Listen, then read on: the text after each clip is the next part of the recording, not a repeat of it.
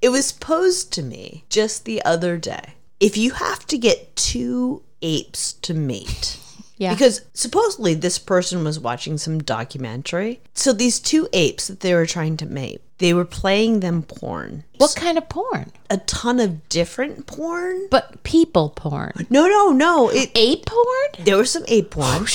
but the apes were preferring the human porn. Yeah, they were. They were like, I could see that ass. Yeah. There's not fur everywhere. So my question is that if apes are watching human porn, yeah. is that bestiality? Seriously.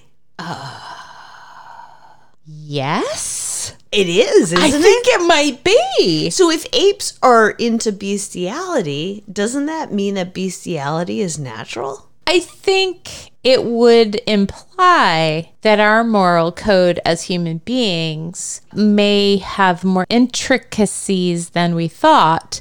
The reason why I think bestiality is frowned upon is because we are the superior animal. I mean, theoretically. So we can manipulate animals into things. If it's a guy fucking a sheep or Yeah, something, yeah, yeah, yeah, yeah. yeah, that to that me feels very different. But if you bend over and a dog mounts you because they want to get it on, you just go with it.